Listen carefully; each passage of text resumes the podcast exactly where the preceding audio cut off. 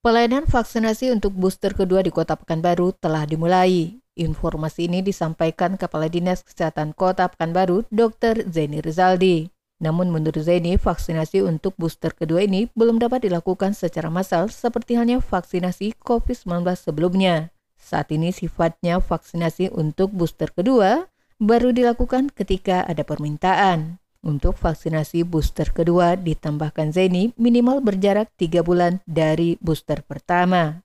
Terkait tempat pelaksanaan vaksinasi booster kedua, menurut Zeni masyarakat bisa mendapatkannya di puskesmas atau juga mall pelayanan vaksinasi yang berada di Jalan Molor. Lebih lanjut, Zaini mengajak masyarakat yang telah memenuhi syarat agar segera melengkapi vaksinasi COVID-19 dengan booster kedua. Karena menurutnya sampai saat ini COVID-19 masih ada.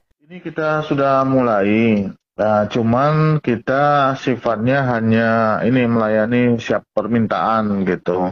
Jadi yang untuk yang masa-masa belum ada kita lakukan. Layanannya saat ini bisa didapatkan secara gratis di seluruh puskesmas dan di mall vaksinasi. Ya, jadi imbauannya saat ini kan sesuai dengan apa namanya instruksi Mendagri itu PPKM itu kan telah dicabut. Hmm. Namun COVID itu masih tetap ada. Ya kan, ini dari informasi di daerah Cina sana itu malah justru meningkat kasusnya. Nah, kita khawatir bisa saja nanti uh, penularannya itu bisa ke ini juga lagi gitu kan. Desi Suryani itu meliputan Barabas Maporken.